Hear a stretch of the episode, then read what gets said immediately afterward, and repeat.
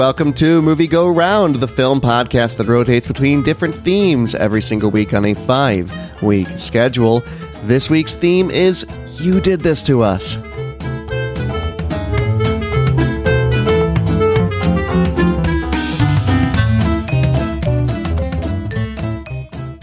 Hello, everybody. My name is Brett Stewart. Joining me this afternoon, Nicole Davis. How are you? Um, in a better mood than expected.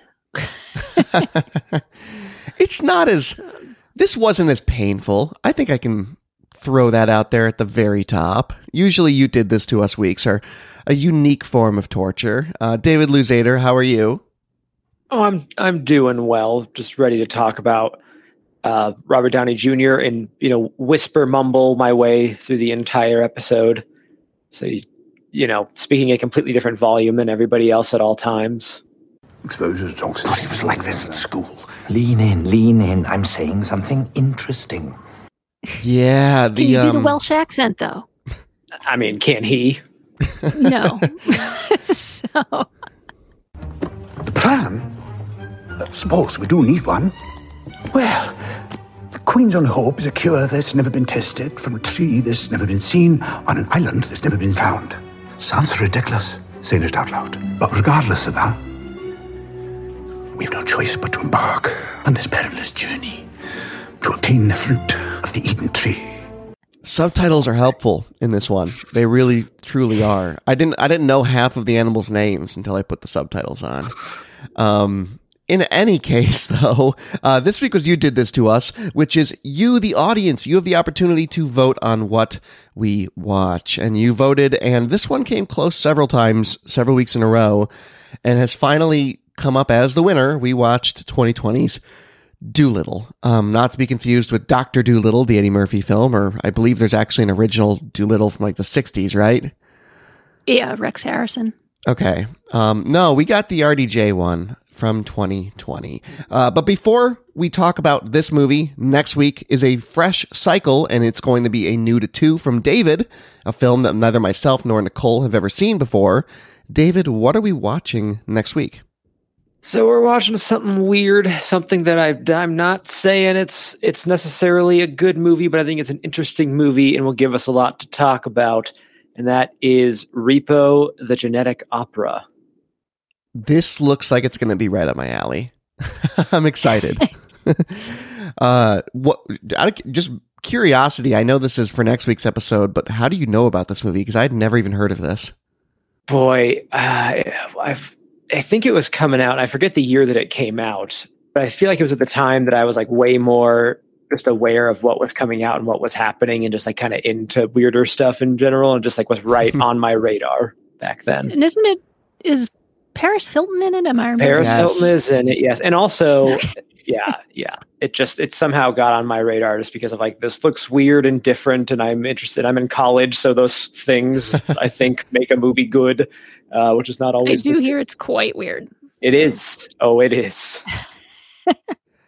Alrighty, well, next week, check that out. But this week, it is Dolittle. Uh, Dr. John Dolittle, in mourning for his late wife, has withdrawn from humanity to live on the grounds of his Royal Nature Preserve with his animal friends. But when the Queen's health is in danger, Dolittle must journey to find her cure or risk losing his friend's home. Uh, this, so it came out last year, came out during, oh no, right before COVID. So this is actually one of the, that's really sad that this might have been people's last experience in the theaters before a pandemic. Uh, but I saw a portrait of a lady on fire as one of my last. So. I saw Sonic the Hedgehog. oh man, you know, I don't even think I remember what my last one was. Alrighty, so Dolittle, none of us had seen this before. It was available on HBO to stream, but because Nicole n- no longer had HBO, she was thrilled to purchase it. I paid nine dollars and ninety nine cents for this movie, and I want everybody who voted for this to send me a dollar to pay me back for this. It's only fair. But you're you're saying you're not going to rewatch it. There's no re- rewatchability here for you. Maybe if I have grand dogs someday, I'll show it to them. But other than that, I can't imagine I'm going to watch this again. Yeah, uh, I, I don't remember the Dolittle of my childhood, which was like Eddie Murphy, but I, if I remember correctly, they used real animals because Yes. there was that whole thing where like Eddie Murphy was was trained on how to interact with the bear, and like I remember the bear was a key part of those movies, and you have to wonder what they could have done with real looking animals in this movie. Because I feel like we're at the uncanny valley point for animal CGI Agreed. and we've seen this a couple times before where it looks so good and your mind is like wow that's incredible. They can do that with a computer. But there's something weird and it's something lifeless about it. And you still have that in this movie more so than most in my opinion. They I think like it's the movement. The, the movement is a big part of it because some do some very unnatural movement. Some of it too is they're like glossy in a way that yeah isn't like the way the rest of the world looks. I mean, if this like if any of these animals were in a video game, it'd be like, oh wow, this is amazing. This game has phenomenal graphics. But then when you put an actual squirrel next to a real tree or real humans, or when you put like the CGI squirrel next to a real tree or real humans, it's just like, hmm, okay. I know what's not real in this picture. I can spot the difference. yeah Yeah, I mean the gorilla. I think in particularly the gorilla looks amazing. yeah If a gorilla ever made those facial expressions, I think that's exactly what they would look like. But the problem is that gorillas don't, and the animals don't behave in the ways that these animals do, and that's the problem. right Mhm. What they should have done, and I will stand by this, is just put Rami Malek in a monkey suit, but you can see his face, just human face in a gorilla suit, and like the, just film it that way, and I would be So on. like, so the way cats should have been done.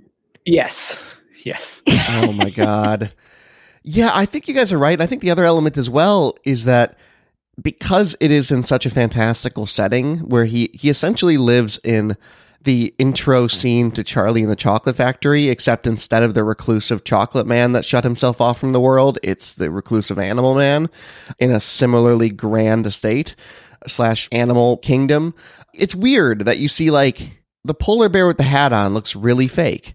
I think it's be I understand the hat. They introduce it in the beginning and it's cutesy, but then there's always this polar bear wearing a beanie and it just looks like it's photoshopped onto his ears and it, it looks weird. And then you uh, alongside that you have emus and giraffes and because it's so fantastical in the setting, you're already drawn out of it a little bit from reality. And then when the animals have that glossy sheen, it looks even faker. All right. I do have to give a little bit of credit, though, particularly for whoever was in charge of doing the rendering and the animating on the ostrich, because it actually kind of does look like Kumail Nanjiani. Like they put the eyebrows in somehow Right. over the eyes. And I'm just like, yeah, okay. Yeah, that actually kind of does remind me of him, even though it looks exactly like an ostrich. It just looks like an ostrich with, you know, big eyebrows. It it also doesn't help that when they talk, uh, not just because they're talking, but because the way they're talking, especially aforementioned polar bear, voiced by John Cena, who is calling everybody bro the entire movie. I'm unavailable. Ah! Unavailable for the man who changed your life? Going to save the queen, bro. I am not your bro. Okay, so we've opened up a can of worms into both of my main discussion topics. I'm, I'm happy. I, I get to bitch now for a little bit. Um, okay, first, What have I done? firstly, what is the dialect spectrum of this movie? You have, and I'm not even talking about the accents yet. We'll get to that separately. I'm talking about the fact that RDJ is still trying to do something like vaguely whimsical and Victorian, all while you have Craig Robinson just being normal 2020 Craig Robinson as a squirrel. I bought a front row seat to Crazy Town. And then you have a, a polar bear calling people bro. Nothing jives. Like there's no cohesiveness in the time period in which any of them are talking.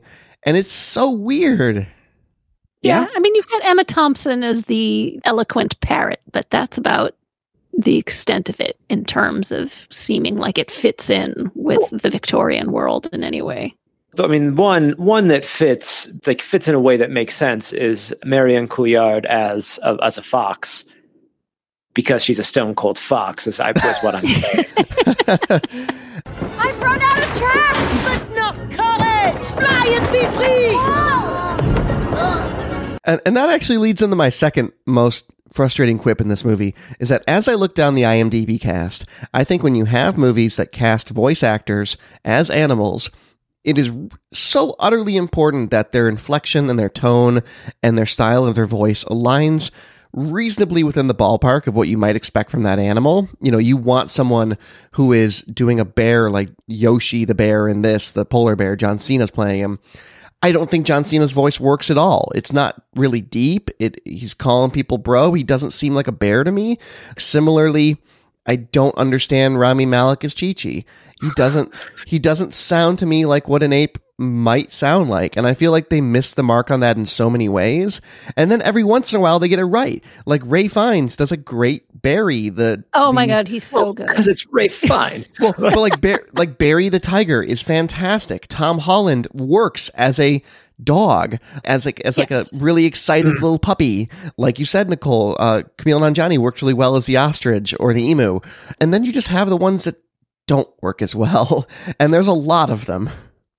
I think look at a movie also like Zootopia because I think Zootopia is kind of what you're talking about here, where we have this certain idea in our head of like, oh yeah, an animal that has this kind of look is going to talk like this. Like all the sloths talk super slow, and Right. and like the real Weasley characters have Alan Tudyk doing a great Weasley voice. So it really works with this image they're setting forth. Where you're right, where it's so inconsistent. Of some people seem to have actually gotten direction of, okay, Tom, you're playing an excited dog, and others were just, and uh, sure, you're just you're voicing a monkey. Whatever you think, think that sounds like, go. right. It's counting on the audience to know what the voice actor looks like. Yeah. yeah. If you're stopping and saying, "Oh, John Cena as a polar bear," I totally get that. But because you're not seeing his face, you're only getting the voice. Yes, I agree that the voice by itself doesn't work, but it's you're picturing John Cena in your head. So it's this big beefy guy. So I'm like, oh yeah, big beefy guy fits with polar bear. Yeah, that works. Right. Whatever. It's an American animal. He's got an American accent. Okay. I, I think part of it as well is like is just quite frankly, and, and this is not really a slant toward people on the cast, but this is not a cast that is incredibly well known for their voice acting. You have someone like Ralph Fiennes, who I actually don't know if he's done a lot of previous voice acting, but maybe it's just because he's such a good actor. He's able to just embody that character. Like I actually had to look it up because I wasn't totally sure who the tiger was. And that was so cool. And then it's just John Cena's being John Cena. And as much as I absolutely love Craig Robinson, he's just being Craig Robinson. Like you said, he's not Yeah. getting direction to be a squirrel. In fact, I would actually I never fully understood the direction they went with with the squirrel. He has some really funny dialogue. Like it's some of the best in the movie. He's coming to finish the job. He won't rest till I'm dead. He's obsessed. Yeah, he does. But I'd love it if he talked a little faster, maybe. Exactly, exactly. And I just feel like that that stuff's kind of missing from this movie and in movies like Zootopia, you just get that a little bit more harnessed in. I don't understand why we need Selena Gomez as a giraffe. I don't know. It's like I whatever was just like, what? whatever a giraffe is supposed to sound like, I didn't really think it was that. And also her vo- her speaking voice is not recognizable enough for me to be like, "Oh, that's Selena Gomez." Maybe I'm just Right. old. I don't know. Not get a, an actual professional voice actor. In that case, someone who specializes in doing voice acting instead of getting Selena Gomez, whose voice was not identifiable in any way by me. I had to go look it up on IMDb. And then you have Will Arnett has like one line. He's in this In- with what is he? Will Ar- Will Arnett is the rabbit in the prison. Oh, Yeah, okay. exactly. The rabbit in the prison's pretty good. Somebody who knows how to do great things with his voice, and you give him you give him one line. Though I do I do have to give praise to Jason Mantzoukas because Oh yeah. Being Jason Mantzoukas, but it works. it works Yeah. so well for that character, and I I laughed a lot. Like when he was knocking on the door, being like, "We, we got the book, we got the book," and Robert Downey Jr. opens it up, and he's like, uh, "Just kidding, tricked you. He's the kid's dead. Bye," and then flies away. right. We got the journal. Open up. Uh, just kidding. He blew it. Bye. Oh dear. Right. And Just this is this is James the Dragonfly. yeah, it's it worked. It it got me. At least that one did. But the the movie talking about like the direction or lack thereof, from all accounts, was a mess behind the scenes, where the director did no pre-production on certain things, like planning on where the animals were going to be in the room, And they were just like, Oh. we'll just figure it out on the day of, meaning Robert Downey Jr. standing on set, and the guy's like, ah, look over there. That's where the monkey's going to be.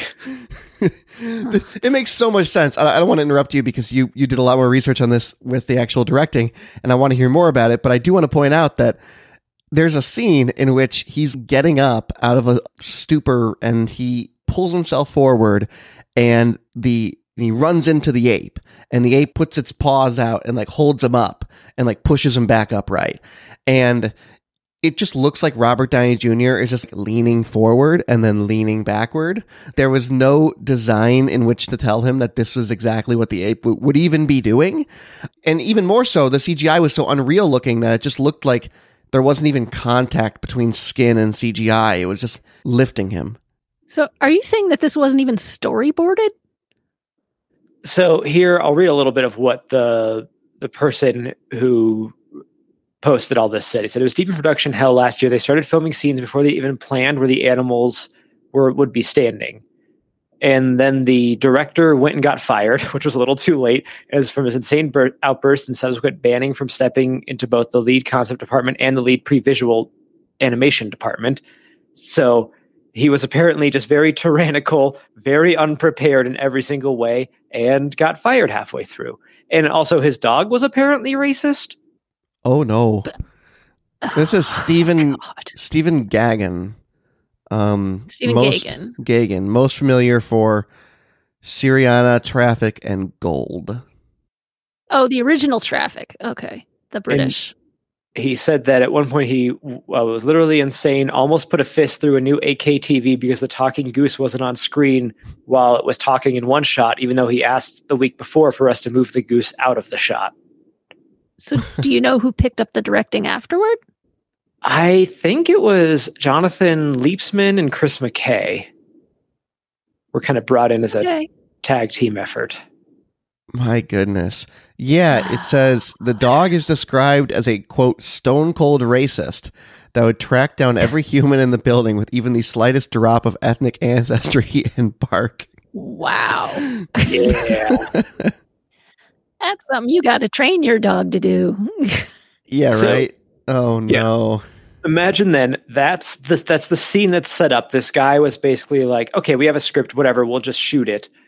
Then without doing all the preparation that he needed to do, gets in it, it's going terribly. He gets fired. Two other people have to come in now with no planning, picking up this guy's mess and have to try to put together a a cohesive movie. And I will say they could have done a worse job. Yeah.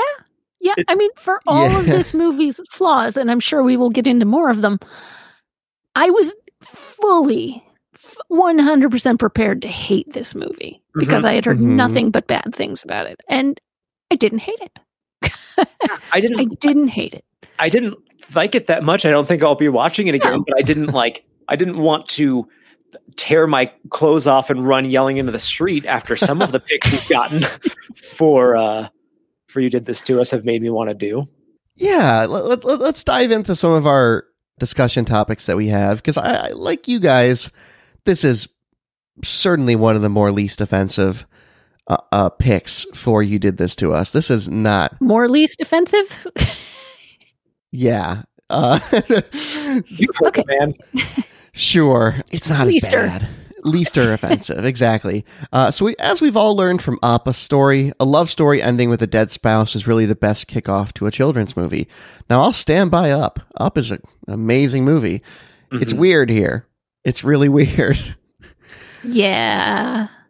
Up is, I mean, it's Pixar, which nearly always says a lot about what the movie's going to be. It means that it's going to be designed to appeal to kids without talking down to them. It's going to be Mhm. designed to appeal to adults without always flying over the heads of the kids as well.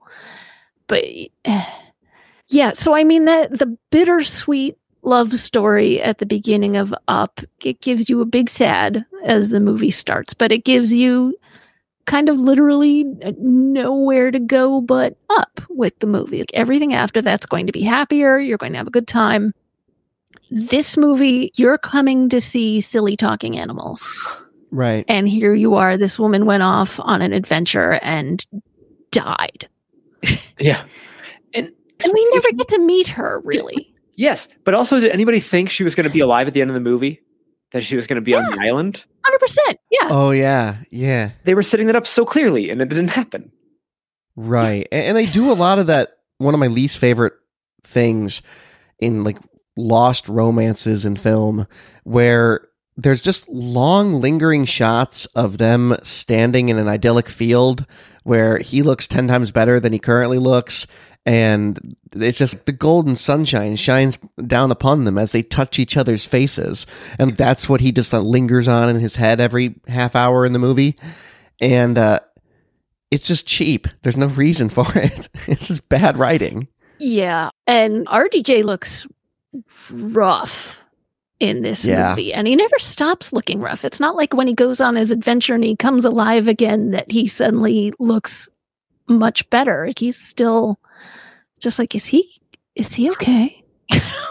within like seconds of this movie starting, I turned over to Claire and I was like, we're totally going to have a scene where these animals all give him a haircut.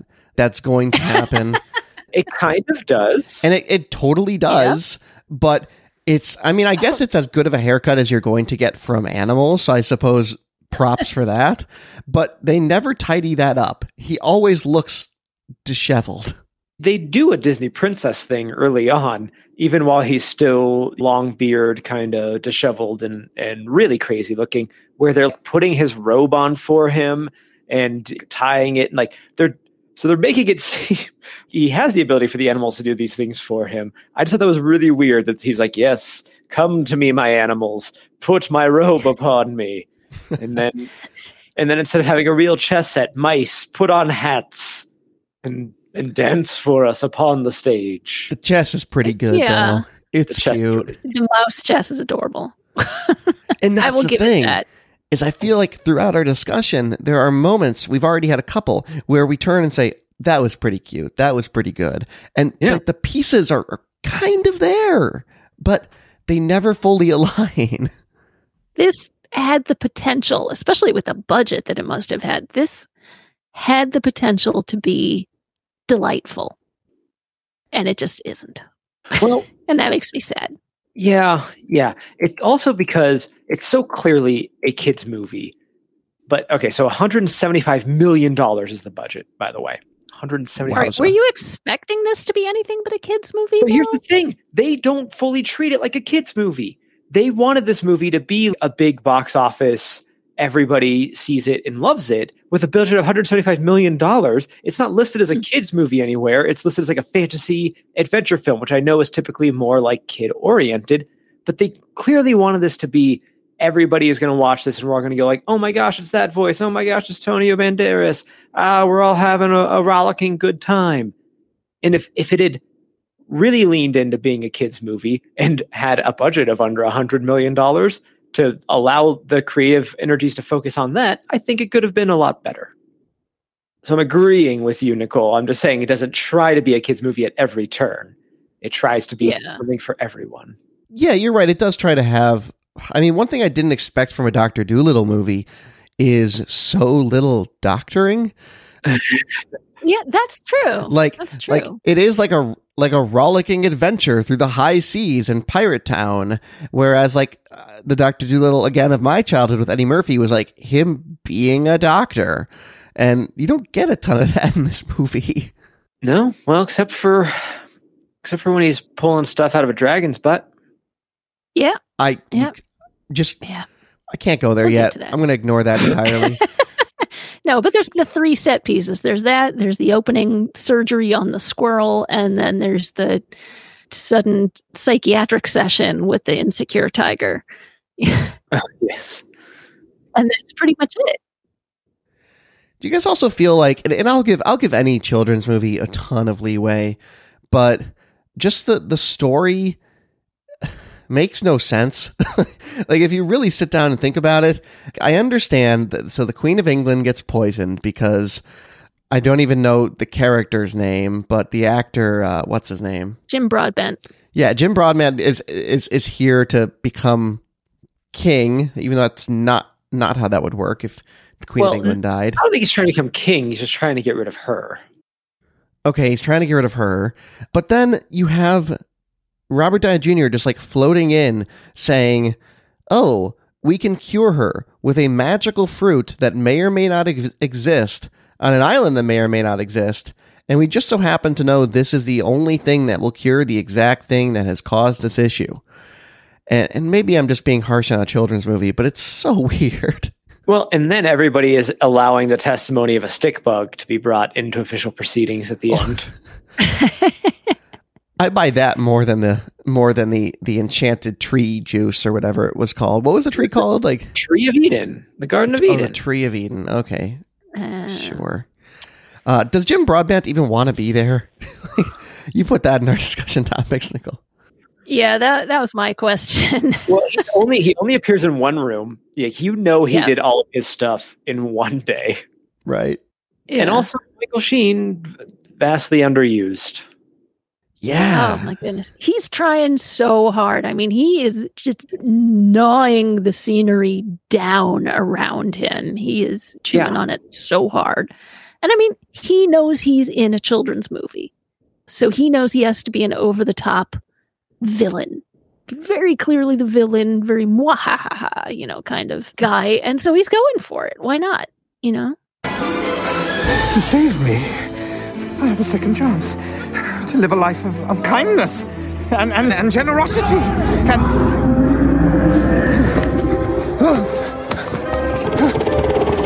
Take him, not me! I'm a good person now!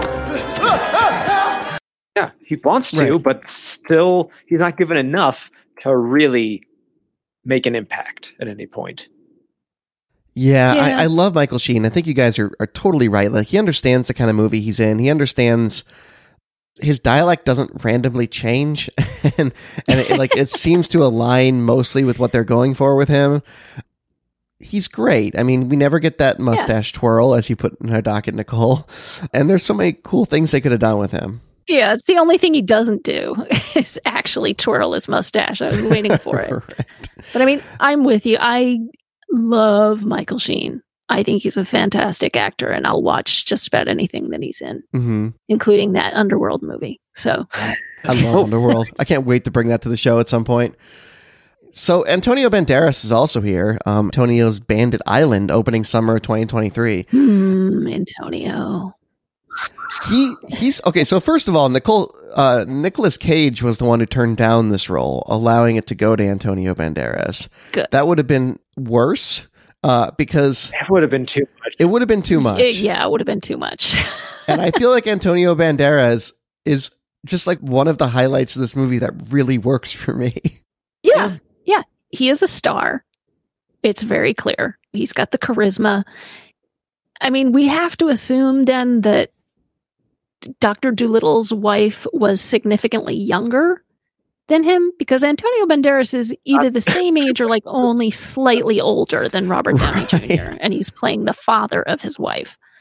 But I mean, he's got the the gravitas for it without bringing the whole movie down Right. you really feel like he's a father who's lost his cherished daughter and he's always blamed this guy and from the information that he has why not and you know he makes it believable without dragging the whole movie down Yeah. it doesn't make the movie depressing for him to talk about his daughter hmm Yeah, he's also somebody though that didn't have to be there for very long. Probably like a two-day shoot.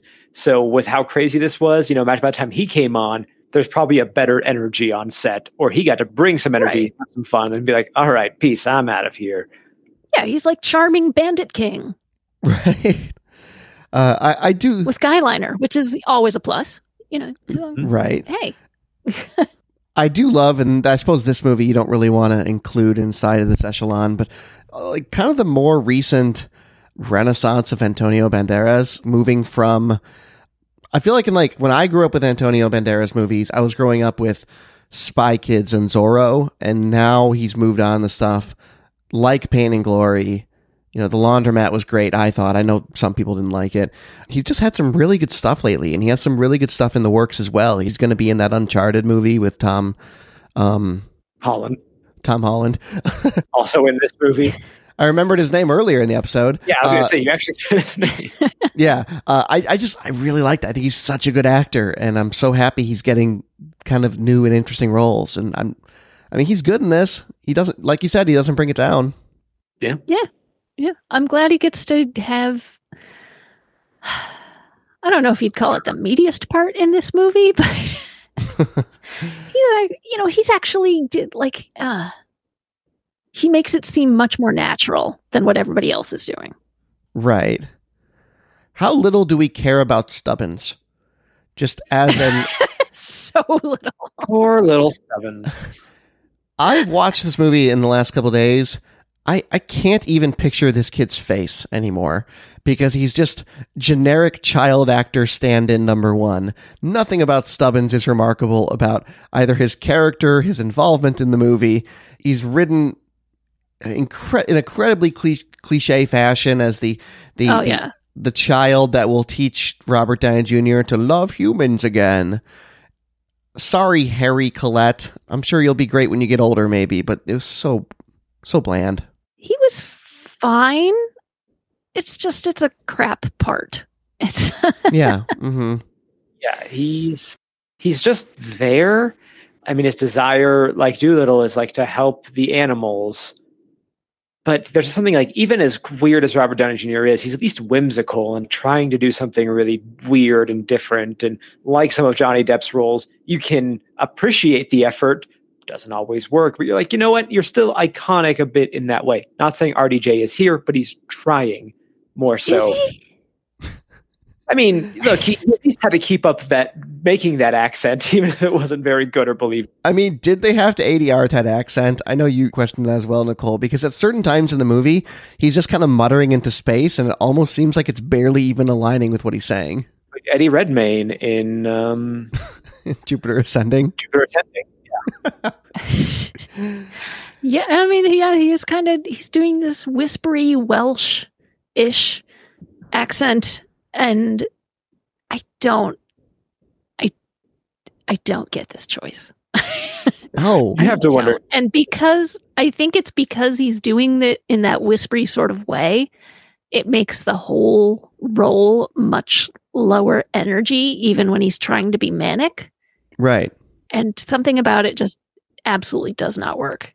And it does seem like it's not synced up properly i think. It it seems like it was all done in post production And that's where I get the Charlie and the Chocolate Factory vibes is that you have this really was supposed to be a whimsical and eccentric character, and you have this young boy that comes in that's supposed to do away with their cynicism of the world. And and I just feel like Charlie and the Chocolate Factory does it better. and and I think to your point, David, like our last Charlie and Chocolate Factory was Johnny Depp, and before that, we had actors that took that whimsy in unique ways. And I feel like RDJ, gene wilder Gene Wilder, and I feel like they took that whimsy in unique and fun ways, and then RDJ doesn't with this.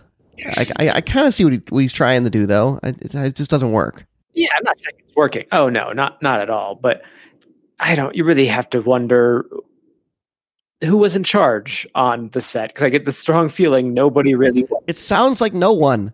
It's- yeah so another quote here from that from that writer or cast me- no sorry crew member that came in and wrote a pretty scathing reddit thread about their horrible time on this someone said no wonder they had to bring in the lego batman director to rewrite it and then the teenage mutant ninja turtles director to reshoot it.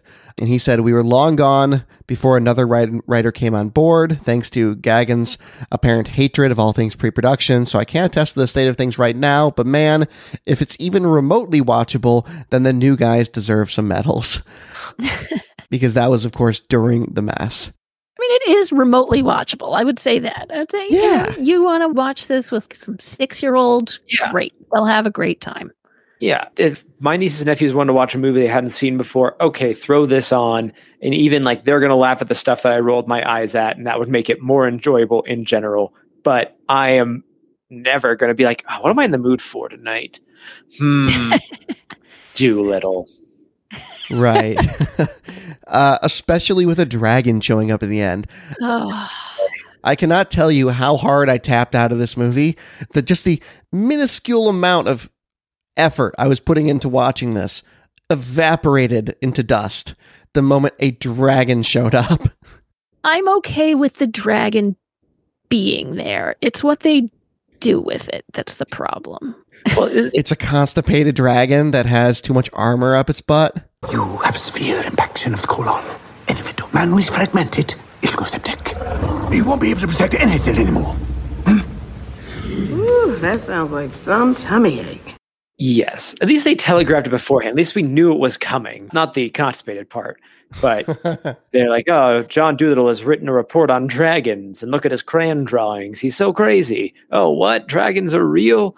And, and then it's, I don't want to say it. I don't want And then it's it's curing a, a sick dragon by pulling armor out of its butthole. and, and some bagpipes. That's the climax of the movie. and, And, then, some bagpipes. and then, uh, Because and that's then hilarious. there's a fart. There's an extended fart that is both Yeah. auditory and visual. How how does a scene? I really have to wonder. I understand that when you're in your element making a movie, there are going to be bad decisions that are made that you just don't realize are bad in the moment, and maybe you just go with it. How can multiple people be involved in making that decision for that to be the climax of this movie? And for RDJ, a dude who has been on the top of the world for the last decade and change with Marvel, come in and not be like, I'm not filming this. We're not doing this scene this way. Because it is the most insane ending to a movie.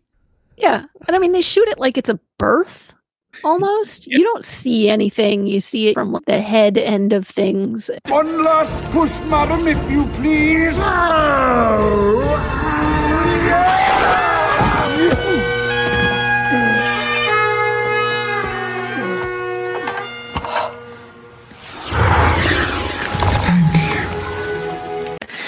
They treat it like it's a birth and like she's trying to squeeze something out not to be gross and he's pulling on his end to try to get it out and it's I can tell you as someone who has both given birth and pooped, not the same thing. they are not equivalent in any way. We've got we've got a T-shirt here, folks. Also, he's he's uh he's covered in dragon shit in the last couple of minutes of this movie. Is, wait, And- is he? No, he's not. Touches the kid. There's like there's like brown stuff on his face. I think he's just dirty from being thrown around.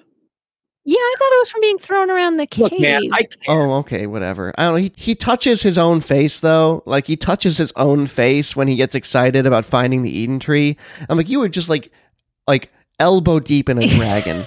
Can we not? yeah, he doesn't even have the cow birth gloves on or anything. It's just bare hands. Oh my god. This is just Oh my god, the dragon makes me hate this movie. It makes me go from being entirely indifferent to just actively hating it. who who did this? Also, why? Like, what is the added benefit in the story of there being a dragon? It's big Why and not exciting. make it a lion's paw thing? Why not have the dragon have a, a knight's sword stuck in her back foot or something and she can't get it out? Sure. Yeah. Great Right. question. So yeah, so this is where the movie loses everyone, and I think this is why critics hated it so much because this is almost the last thing you're left with. Mhm. Ugh, there's a denouement after Yeah. it. There's the whole confrontation in the Queen's chamber thing after it, which you could also call the climax of the movie, but not really because it's not that exciting. Yeah. But- by, the, uh, by by then you've just you've lost all energy then- for it. Yeah, by then you've just written it off already. Just like, oh, uh, okay, Right. that's what it's going to be. It's also longer than it has any right to be. And I say that even though it's only 100, mi- 140 minutes, I feel like there's still 20 minutes of this movie that could have been cut. No, no, no, no, no. It's an hour and 40 minutes. It feels like 140 minutes, but it's only I'm sorry. an hour I'm and 40 sorry. minutes. what I meant an hour and 40 minutes. Uh, it still feels like there's 20 minutes of, of Mhm. excess here. It takes a long time for the plot to start.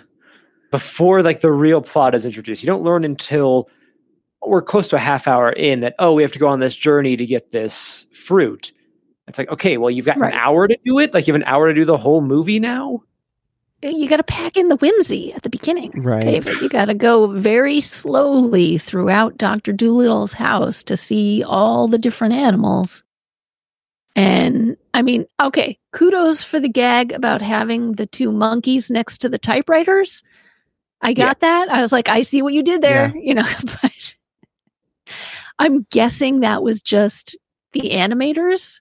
Right. That was just someone that? having fun, Right. So Clearly wasn't directed.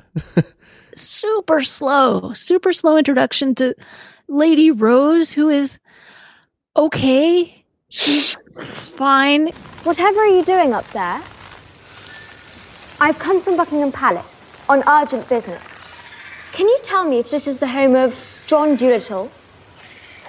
Who are you? You may call me Lady Rose. And you are?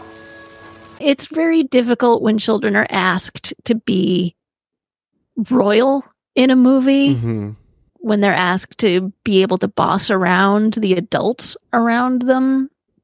Mhm. It just doesn't, certainly not in our time and place today. It is very weird to see a kid doing that. And it, you're just like, yeah, okay.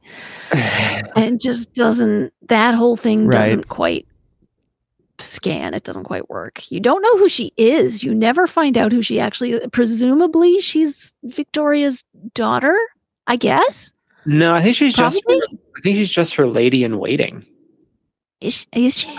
She said a maid of honor to the queen and Tommy's friend and love interest is what I am is what uh, Wikipedia says. But she's too young. I don't know. Lady in Waiting was like a, a thing you had to work your way up to. She should have been like in the down in the scullery peeling potatoes at her age. You're asking me a lot of questions about. I'm just not ready to answer about this movie. Okay, sorry, sorry. I gotta go, you know, go go back and Yeah. watch some period dramas or something. But yeah, so I mean the the whole Uh, the whole thing where it wraps up in the queen's bedchamber just doesn't work, and they're trying to make it too manic with a queen that's almost dead and as guardy as the royal guards are supposed to be. Are they really going to take on a gorilla and a polar bear? Are they really going to just jump right in there without Right. any hesitation or saying, you know, maybe we should go get the halberds before we take these guys on? Right. Something that's on long on the end of a stick that we can poke at them with. Get some distance between us. Yeah, yeah. You know, uh, I'm quibbling Right. with talking bears here. You know, it's a it's a fairy tale. It's just it's it's a quite fantasy. yeah quite yeah and, and one thing I, I wanted to call out here and, and i know i mentioned this earlier but i, I really want to hone in on why i think this the core of this is so broken beyond technology or voice acting or anything and that is you look at the synopsis of dr dolittle 1967 after the animal communicating veteran goes too far from his clientele, he and his friends must escape their hometown in search of a snail. Sure, it's all about like a an animal. He's mm-hmm. searching for an animal, he, whatever. I've actually never seen that. That actually sounds super interesting. Eddie Murphy, a doctor, a regular doctor, discovers he can communicate with animals. Dr. Dolittle, too. He must save a bear's life. These are the synopses of these movies, and it's all centered around him being an animal doctor. And I just I think that is what's so broken about this movie is that he's trying to save a human. He's not really helping any animals that often in the movie, and you have to wonder that if a movie like Eddie Murphy is just him wandering around Wisconsin with a bear was a third of the budget and much more effective at conveying what the point of this character is. like I said, th- my biggest problem with this is just how low energy Robert Downey Jr. seems to be for me throughout this movie. You know, even when he, he's seemingly trying to be manic, it doesn't it doesn't fly. I don't I don't buy it. I don't feel like he's really all that excited about things and and wor- or worried or he doesn't seem invested in any of it. Just like not any of it. And then it makes me sad. It makes me sad because I know he can do better than this. and it makes me feel like he's too old for this part. Like this part was written for a more energetic dude. Why not do the Sherlock Holmes thing? Like, why not just kind of recycle that? Yeah. So hmm I mean, he was Sherlock Holmes in the last decade, and, and I, I don't love those movies, but he brings a lot his, way his, more to his that. style of charisma and, and energy to them. Way more. I don't know why he couldn't just kind of transplant that. It's even in the same era. Yeah, Yeah. he's a little sleepy here. Um, but we did all laugh Yeah. a couple times. Why don't we call out maybe like our favorite gag each? Um, Nicole, what about you? Uh, favorite gag is the mouse chest thing, where one of them bonks the other on the head with a little scepter, and it's because they're wearing helmets, they're protected, so it's fine because everybody, you know, everyone's okay, and it's Mhm. it's cute.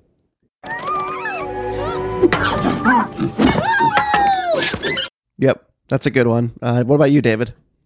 I really liked the Dragonfly. I mentioned him before. Lots of Mantzoukas's lines cracked me up uh, because it's Mantzoukas. Uh, but I also really liked when they thought they had missed the boat, and the fox says, "All right, it's time to change our identities. Let's ditch the kid in the river, start new lives."